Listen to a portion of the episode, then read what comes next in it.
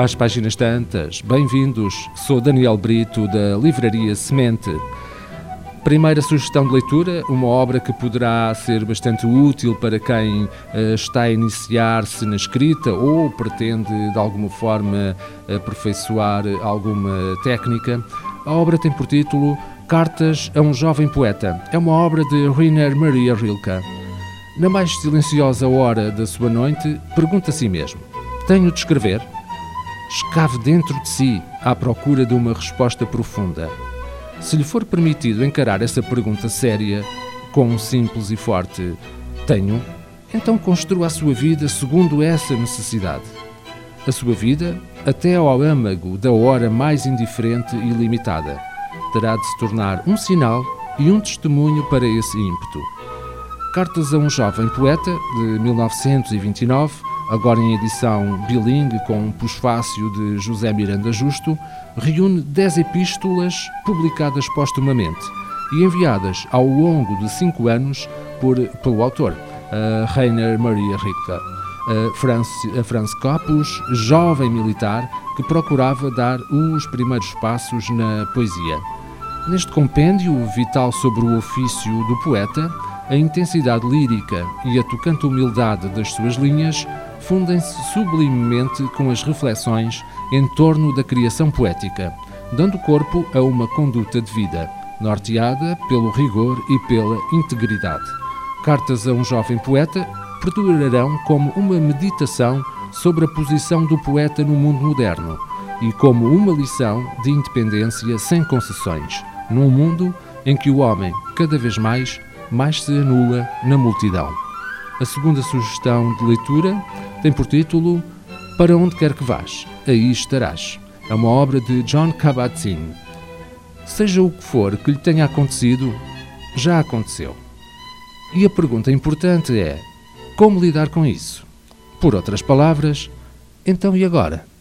Publicado originalmente há mais de 20 anos, este continua a ser um dos mais importantes livros sobre o coração da meditação budista prestar atenção de uma forma especial e objetiva no momento presente e sem julgar.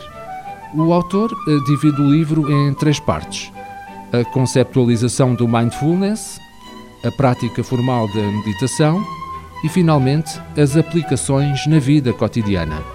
Nesta obra de referência são definidos mecanismos e exercícios de mindfulness que lhe permitirão gerir melhor comportamentos, pensamentos e emoções desafiantes no dia a dia.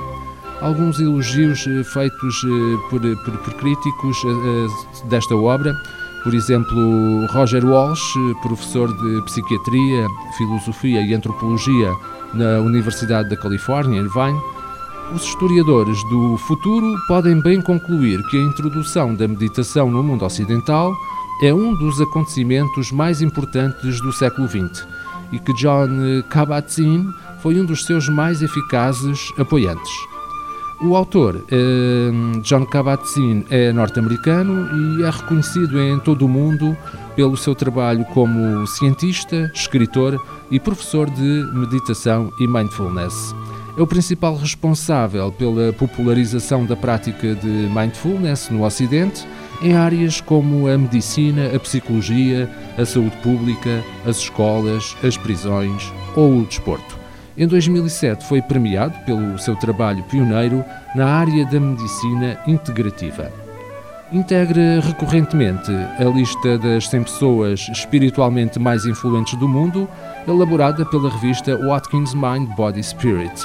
As nossas sugestões de leitura Cartas a um Jovem Poeta, de Rainier Maria Rilke, edição Antígona, e Para Onde Quer Que Vás, Aí Estarás, de John Kabat-Zinn, edição Nascente.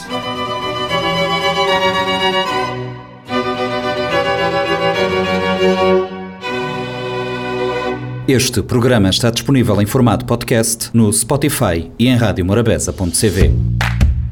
Um livro deve ser um machado que quebra o mar gelado em nós. Sempre imaginei que o paraíso fosse uma espécie de livraria. Livro, instrumento da liberdade e poder. O livro é um animal vivo. O mundo está cheio de livros fantásticos que ninguém lê. Kafka, Borges, Martin Claret, Aristóteles, Humberto Eco. Livros para todos. Livraria Semente. Avenida Fernando Ferreira Fortes, Mindelo.